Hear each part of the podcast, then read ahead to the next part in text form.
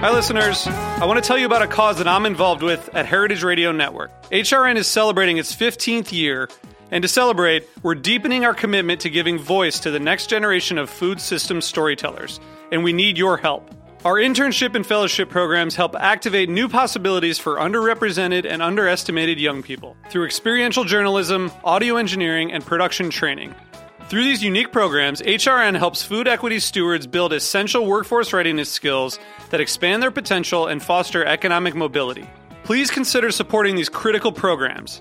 And with a minimum donation, you can be entered to win a dinner for two at an amazing restaurant in one of eight cities and tickets to a concert at a great venue in one of those cities. We have incredible partners across the country who have donated, as they also share our passion for helping to educate the next generation of food systems storytellers. Check out heritageradionetwork.org slash 15 to donate and enter to win today. That's heritageradionetwork.org slash 15 to donate and enter to win today. And make sure you donate before March 31st. Thank you. Welcome to Wheels Off, a show about the messy reality of the creative life. I'm Rhett Miller. That's when it got wheels off. Started up and we ain't gonna stop. Oh, I said I like you, like it or not. That's when it got wheels off. Charley Crockett is a badass rock and roller. Sure, it's country or Americana or whatever we're calling that kind of rootsy, authentic, heartfelt, acoustic guitar driven thing. Charley does it as well as or better than anybody right now. And if you haven't heard his music, please go listen immediately. Now, all that said, talking to him is fantastic and interesting and deep and so much unexpected stuff in this conversation that you're about to hear.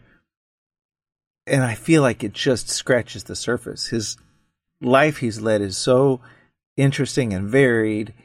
It's true, he is a descendant of the great Davy Crockett, but that maybe is more publicist kind of information. Like the real life stuff that he's lived through since he was born in 1984 is uh, pretty fascinating, and the way he approaches music is pretty fascinating. I think you'll really enjoy the conversation that he and I had. You'll be able to hear the sound of the Austin street through the open window of his truck where he's sitting while we talk via Skype. Early on in the interview, I should clear this up in case it confuses anyone. Charley says something about being on the John Folk program, which is in reference to our shared booking agent. We're both booked by a an agency called Red Eleven, run by a really sweet dude named John Folk. So that's the John Folk program he's talking about, which is basically haul ass around the world for 200 days a year and make money and uh, and rock people's faces off. In the case of Charley Crockett, he's a good dude. Great interview. Please welcome to Wheels Off, Charley Crockett.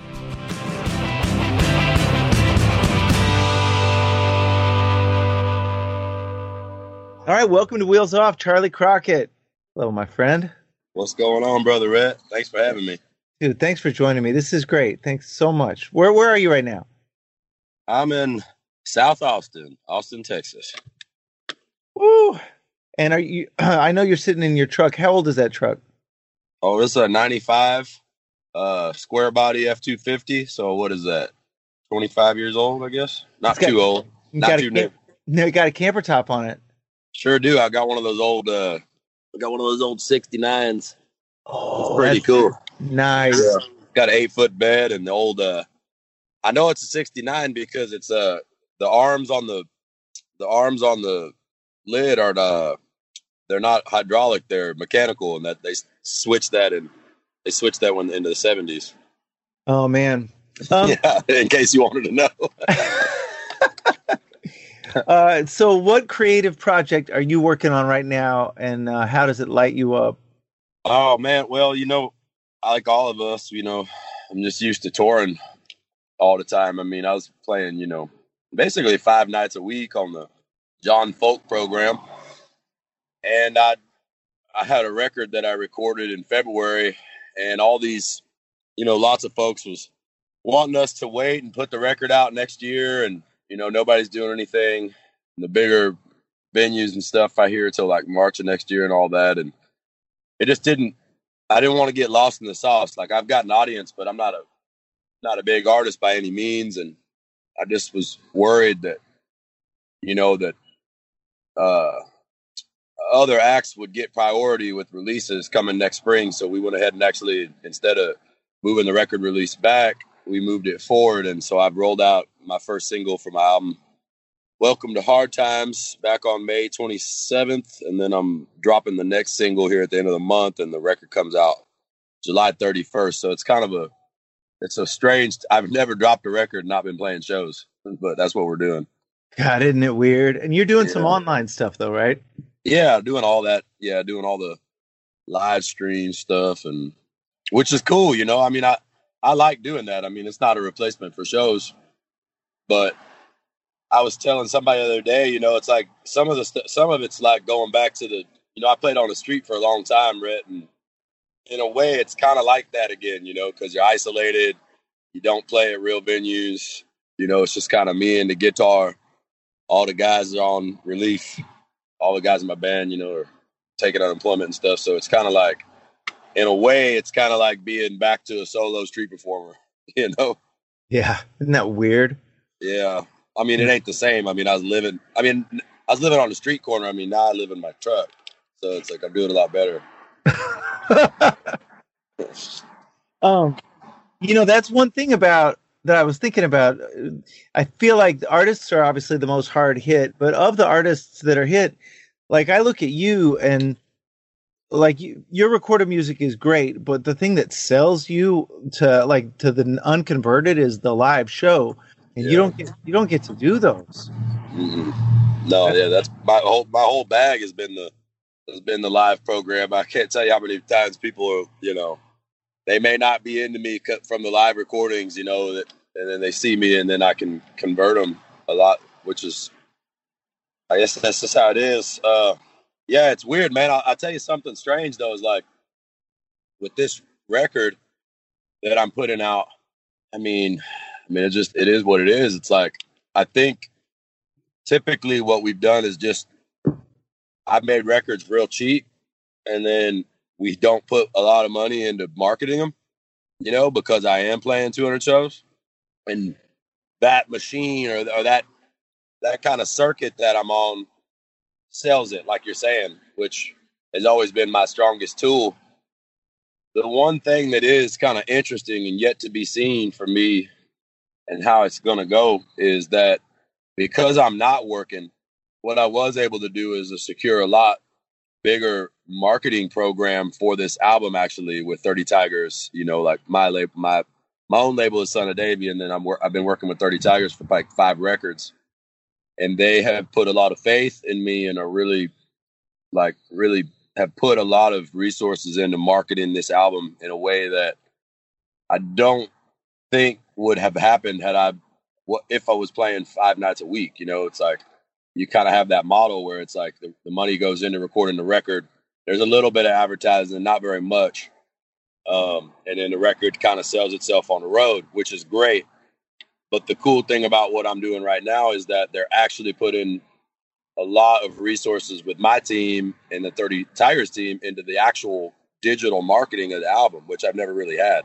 I never had any any effort. I mean, I've had a publicist for the albums and stuff, but never like a real digital budget. Which I just there's no way I would be they'd be spending this money if I was on the road. I don't think they would be. Yeah, you know, I wonder. I always wonder about like this time when when a record's coming out, and instead of making something, you're kind of working something and pushing it and marketing and all that. Normally, during this kind of a period, do you find that you're able to write, you're able to like think creatively and kind of work both sides of it? And then also, I guess I wonder specifically now during the pandemic, are you at all able to write? Man, that's interesting. You asked that. I don't know, man. I'm in a I wrote that whole record in like November of last year, the one we're putting out, and just it kind of all came to me in a month's period. I wrote most of the songs, and then this year, yeah, in this pandemic, man, I haven't I haven't been writing many songs. I've been learning a lot of songs. Like I'm in a I guess I go through periods where I'm writing a lot and then I go through other periods where I'm just learning a lot of other people's songs. And I've just been more in that I've been more in that place of yeah, writing or not writing, just learning learning songs and I was actually on the road for 40 days, man, in this truck. I mean, all in isolated areas. I was out in the Four Corners area, Mountain West, the Southwest, the desert and stuff, just living out of the truck. And because I just, I, I have such a hard time staying still. You know, I have a hard time staying in one place. And we recorded all the music videos for the singles that we dropping. So I did like four of them over the course of a month with my girl. We just been out, we were out on the road and did all those. And I guess I was mostly doing it to keep myself busy because I have a really hard time just being in one place, especially in town, you know, and I get ner- I've been I get nervous being in a big city with all this stuff going on. Although I mean, I, I wouldn't be, rather be in any town, a big town. If I was going to be a big town, it's this it's this town of Austin. But a big part of me'd rather be way out in the desert, you know, until somebody tells me it's safe to come out. Well, and I, I I thought about you real early on in this too, just because I know last year, the last last couple of years, has been a lot of health scares for you. Are you holding up all right? You, I mean, you, you must be nervous about it, but how do you feel? Oh, yeah, be you know, beats pushing up daisies. You know, I think about all the time. You know, I should, I, I, you know, I feel really good. I mean, I feel real good. I'm glad to be, I'm glad to be kicking. You know, and I mean, my personal problems are, you know, everybody's got them. You know, and everybody's fighting a great battle. You know, and it's like. Mm-hmm. I had in 2018, I put this record out and I built my thing up, and it was like, hey, this is Charley's breakout time. You know, he's about to break out. And then it was like, nah, actually, you're going to die, boy. You need to get these heart surgeries. And I went through those, got this cow valve put in my heart. That don't make me a cowboy. I don't know what does. And then, then I built myself up again after getting through that surgery last year, you know, and then we had all, we, this is supposed to be another banner year for me. And then it was like, nope, sorry, son, it's pandemic, you know, and then, you know, and the pandemic's continued, and then we've had the we've had the kind of the incredible civil rights awakening, you know, and the and the struggle for for civil rights to be realized that you know we should should have uh, done gotten through already, but now this is the time. You know, they say 2020 is the year of clear vision, and I guess it takes a lot to get get get that good eyesight. You know, so get you know seeing things clear. So my personal battles are, I don't know. I just know everybody's doing. I know everybody's dealing with personal stuff, and I don't know. You know, because I, I love I love touring. You know, it's like, but I mean, I was touring so hard, man. It was like, you know, you don't even you just get to the point where you're touring so much you don't even know where that's headed. You know, um, that's you know what I mean. You're just playing all the time and Yeah. saying yes to everything and I was running so fast hell I couldn't even make a music video that I wanted to because I didn't even have I didn't have a 24 hour window to do it in you know and you know So- how that is you know so it's like I missed that part of I missed that a lot you know I guess it's like when you're off the road you want to be on the road you know when you're on the road you know you're dreaming of maybe riding on a dang horse in New Mexico I don't know you know So- Your uh, your early story to me is is really fascinating. Like how you started off and the way you came up and the experiences you had when you were so young. Like where did it start? Like at what point did you know this is what you were going to do? Did you have an epiphany as a kid? Did you always know? How did it all start for you? No, I mean we like you know we I was we lived in South Texas and a rural area, and we lived actually in this mobile home on a rural route outside of Los Fresnos. And my well, my mama was born in Denver, but she had ended up down in South Texas, and she met my daddy down there, and she was working at a Holiday Inn, and then was like also working at a news station, KVEO, and uh, the McAllen, Brownsville area and stuff. And my daddy was pouring concrete in a in a fisherman out there, shrimping and stuff. And so we kind of had that type of you know kind of isolated South Texas life. And then my dad wasn't my mom my, my dad wasn't around. Kind of not long after I was born and stuff. He's just a wild man. And my mama kind of raised me herself, and we sang a lot together. And she had a lot of she was into records and had a lot of cool music all the time. And I just kind of grew up singing with her, and I never was too self conscious about my singing voice or anything like that. So I kind of always had that going, but I didn't. It didn't occur to me to play music until actually my mama got me this guitar out of a pawn shop, and uh, we had moved up to the Dallas area, actually Irving, Texas, and my mama got me a Hohner guitar out of a pawn shop when I was 17, and she had tried to get me like to play the piano when I was younger and stuff, and I just couldn't focus. But by the time I was 17 years old, I was like going through a lot and you know having a lot of difficulties. And i think my mama could just see that it was the time and, and she was right because you know she put that guitar in my hands and and i never put it down from that point on. And you know like it's not that i, I wasn't any good. Don't get me wrong. I was terrible. You know i really was. And i used to play that thing. I'd be you know thumping on that thing trying to get a good sound out of it. And i'd ask my mama i'd say mama am i any good? And she'd say well son i'll tell you this when you sing, people will believe you. you know, and, I, you know, she that was my mama. You know, she wasn't gonna lie and tell me I sounded good, but she knew I had something to say, and that if I stuck to it, that would tra- that would come through. And she was right. You know, and and then uh, you know, I got in. I continued to get in trouble. Uh, you know, with with my brother and getting kind of into the underworld of kind of the wild west that is the Dallas business world and stuff. You know, my brother and sister didn't go to high school or anything, but they were smart folks, and my brother was really a hustler and trying to get out of poverty. And and in in the middle of that, you know, we got in a lot of trouble, and um, in a way, the, that broken road led me to street playing because, you know, when you get, I don't know, when you get in the type of trouble that we got in, and people were going to prison and dying and you know uh, you get a lot of your your normal legal or tr- conventional paths that people take in society for upward mobility when those are closed to you.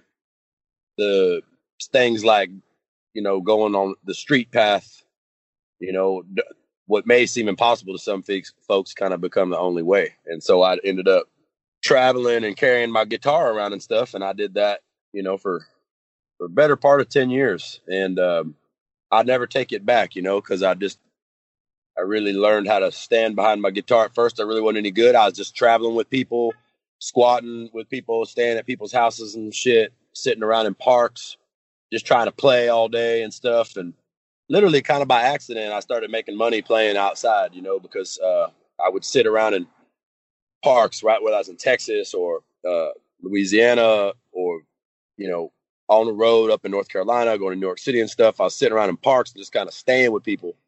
And uh, actually, this one day, this uh, lady threw some, just like some spare or pocket change into my case. And I literally, I truly wasn't even playing for money. I was just like at the park to be left alone. And uh, it kind of slowly dawned on me that, you know, that I could play for money, you know, and I had grown up partially in the French Quarter in Louisiana with my uncle you know, because I said, my, my daddy, I love my dad. I got to relate. I talked to him today and stuff, and I met him in my twenties, and he's a good man, you know. But he just he wasn't he wasn't around when I was younger. I don't fault him for it or nothing, but it's like my mama would send me to, to Louisiana in the summer times to be with my uncle, so I could get that male role model in my life. And he worked at a restaurant in the French Quarter and at bingo halls and played casinos and stuff. And I did all that type of stuff with him when I was a kid, and I was around the street life in in the French Quarter, and and so after I was playing in those parks, travel around, somebody had mentioned to me in New York City. At that time, I wasn't even playing in the subway cars or anything. I was literally just playing in the parks. You know, Central Park, Washington Square Park, uh, standing on street corners, getting run off by cops and stuff like that. And uh, and then somebody had suggested that I go down to New Orleans, you know, and I and I remembered the street players and stuff, and and uh, I started doing that. I started going down to New Orleans part of the year. You know, you'd hitchhike down with people, uh, catch rides. Started get I started riding trains through other street performers in New Orleans. Uh, we'll go back up to New York City. You know, from New Orleans, go through Asheville, play on the street in the downtown area in Asheville. It's a great place to bust and make money and hang out with you know funky people. And then when I got back to New York that next time, I started playing down in the subway cars or in the on the platforms, you know, because you would get run off the street corner like playing in the West Village or like East Village or you know uh like Central. I tried to play like Times Square and all that, which was just too much for me. It was too loud. I didn't I didn't like it, you know, and but I started playing down in the subways, man, and they, and like on the emptier stops, you know, because the really busy ones are real competitive. You know, whenever you you always see all those street performers down there, just like New Orleans, it gets really competitive. And uh, but I would just play these real empty stops, you know, just just similarly to like what I'm doing right now, where like I sit in my truck, I sit in my truck because it's this place that I can be, you know, that I that nobody else. I'm just in this truck, and there's people around. There's people out here at the coffee place and the road and stuff. But like I'm in my little truck, and nobody messes with me, and it's my spot. And the subway platform was that type of thing for me. Yeah, there'd be people running by all day and shit, but nobody nobody messing with a kid sitting against the wall on an empty subway platform. You know, nobody ever told me to stop or anything. And I would start, man, I would like, I would go from making seven, eight, nine dollars total sitting around in the park, you know, because I wasn't any good, like I told you, to getting into, to getting. I would do. I would get in the subway platform and and uh, make more money just because I think I was there was more people. I would I could be heard better, you know, with the acoustics like on the Metropolitan stop on the G train, you know, or like First or Third Avenue on the L, uh, 77th Street on the Six train, uh, down there at on at Essex on the F train. You know, ride the J uh, over back and forth over the East River, uh, that kind of stuff. You know, and so I mean, I I develop. I guess I'm saying I developed myself just sit kind of sitting around on the street and then happened to start getting paid in the process. You know, it's like getting paid to practice. And, you know, you could play one song all day, kind of, you know, because the people let, would change so much, even different than a park. You know, they'd literally never be the same people. And saying I'd be in New Orleans half the time learning songs. I guess I'm jumping all over the place here, but I love it. Yeah. so it's funny.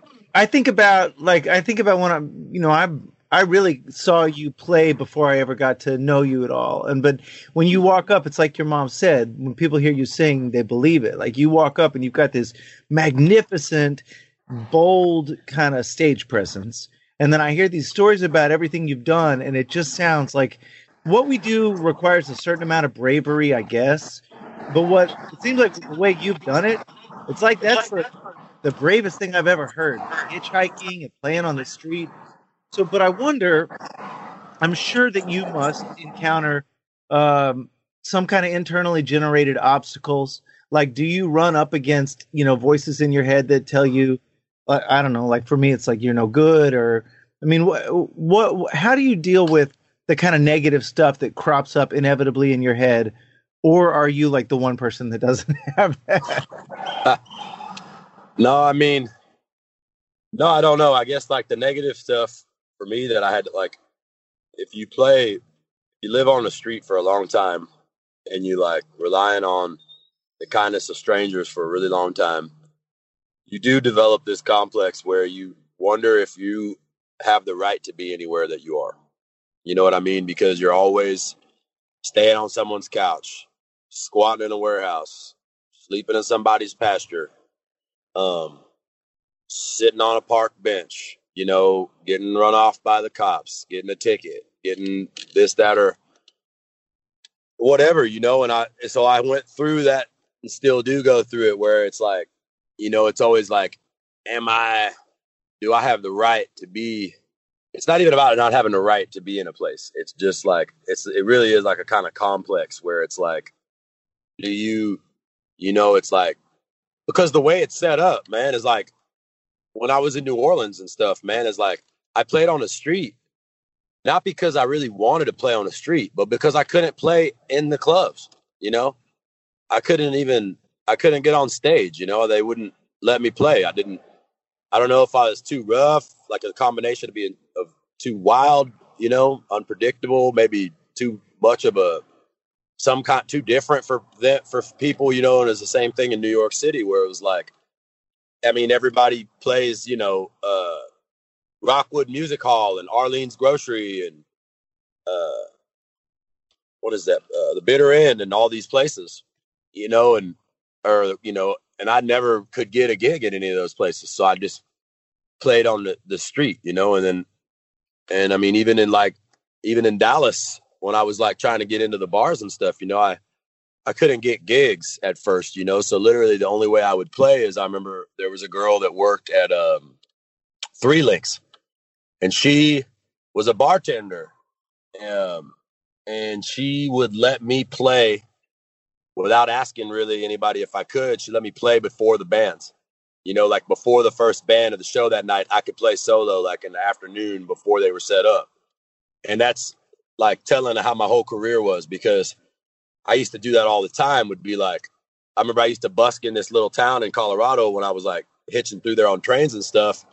I'd play on the street, and then I went into this bar called the Diamond Belle Saloon, and there were these old bluegrass guys, and nobody give me a gig. But what they would let me do is they would let me play for tips on their set breaks, and I ended up doing that everywhere in America. You know, I basically played the street only and then people would let me play in between their sets. And i did that everywhere from i did that at the i used to do that at the Radio Bean up there in um is it burlington vermont? Mm-hmm. yeah you know i could they wouldn't give me a gig and i always be passing through and stuff but they would let me play unamplified in the coffee shop on the breaks or in between the bands and stuff you know and that that's literally how i got my start in deep ellum you know like uh ken welker from 13th floor music he ended up being a big champion of mine and really helping me a lot and I'm grateful to him. But initially, he wouldn't give me a gig. You know, he had no interest in booking me at all. In mm. fact, uh, Alexis Sanchez uh, basically had to strong arm him into letting me have a gig where Alexis would bring the people, bring the amplifier, set everything up, take the risk if it didn't work out. That's how that's how unsure people were of me. And then the show worked out really well and a lot of people came out and then I ended up kind of taken over that circuit really you know e- even though maybe the people that were busy at the time controlling it wished maybe i wasn't there you know but i just they really did. I mean it's just the truth you know and i don't know if that's because i have so much of a otherly other thing or there's so much street energy behind it. Maybe i'm just people are afraid of it. I don't know but um and so i deal with that creates a thing where like you always have a chip on your shoulder you always feel like no matter what you do, you're not good enough. Even if you're blowing the other bands out of the water, you know, it's like even if you light them up, man, then they don't like you for that. Yeah, it's just kind of how it is. You know, it's like you, you, you know, it's almost like people would rather you be like not that good, you know, and kind of nice to get along with. But if you, if you're different, you know, and you really maybe change the pace of a room, you know, that'll make you know, like I don't know, man. I just read. I just always feel like no matter what I do, always feel like an outsider, you know, and you're always watching your back, wondering if, you know, you're you're really allowed to be where you're at, not because I don't think I'm good enough to do it, but because I'm not being accepted, you know. And that that that maybe comes from a lifetime of you know the stuff that I got into when I was younger and then being on the street so long, you know. And I know some other street people that have that kind of stuff. Because if you if you're living on the street and, and, and playing that way yeah i think you quite literally are an outcast you know? And i don't think once you've done that long enough i just don't know how you i don't know how it doesn't really change. It does you know never doesn't ever leave you you know? Yeah. God well man i i just i can't even tell you how much i admire what you do and just sort of you know the way that you've fucking worked so hard. People talk about paying dues and I can't even believe the kind of dues you've paid. You know, uh, I interview. I mean, you know, I talk to a lot of people about doing kind of creative life stuff, and one thing that comes up a lot is that people feel like outsiders. You know, but then I hear the story you tell, and it kind of makes everybody else's stories like, you know, okay, maybe. Like I got beat up by the middle linebackers at the private school. Sure, that's great. Man, but you were like hitchhiking from fucking Vermont all the way down to New Orleans that's so it's so good, Charley. I love it, man. Um, okay, if you were to meet a 21 year old version of yourself working in today's world, what advice would you give yourself? A 21 year old self. Well, I'd try to hand them the songwriting knowledge that I've got at 36. That'd be a big help. because I couldn't write for shit at 21. That'd be one big thing. Um, I'd tell them to maybe get on Instagram sooner. Uh, you know, uh, no, but he just tying into what we were just saying. What would I tell my 21 year old self? I don't know, man. I mean, I don't know. You know, I think the only thing I'd tell him is that that the things that you're going to try to do that people don't understand, don't worry, it's going to work. It's going to work. You know, I love And that. all the all the people telling you that it's not going to work. It ain't got nothing to do with you. That's them projecting their own shit. It's going to work. Don't stop. God, that's so good, Charley. Man, thank thank you so much for talking to me today. No, Rhett, thank you. I'm sorry. I sorry about Friday. Was that Friday? Oh. No, Saturday. Sorry about Saturday. Ah, but life is so weird right now. It's just, man, I, I'm in the same boat. I can't wait till there's a, a day, hopefully in the near future, where we get to share a bill, even even if I have to play after you, which is a tall order. Uh, I liked when we played San Francisco the other day, and I got to go on before you because that's much easier. That was the last time we played with San Francisco, right? yeah, January. Man, oh my God, I love Yeah. that. There, I love Great American Music Hall, man. We got we got to do that again. That's like one of my favorite places in the world. Yeah. You know, well, your lips, God's ears, man. Uh, well, you're too nice, Rhett. You really are, man. And Aw. I thank you for having me on, and uh, I'm glad you're safe up there in the Hudson Valley. And I'll see you out here when they, I don't know, next year. I don't know. When there's a vaccine, something. yeah, when All there's a vaccine, exactly. Hang in there, Charley. Take care, my friend. you too, my brother. Have a good one. Okay, bye. Bye.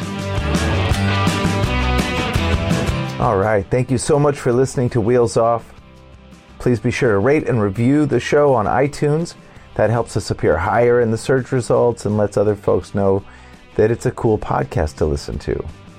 Also, as the kids say, don't forget to subscribe on iTunes, Stitcher, Google Play, or anywhere else that you listen to shows like this so that you never miss an episode. This has been Wheels Off, and I'm Rhett Miller, encouraging you to create every day. Thanks, y'all.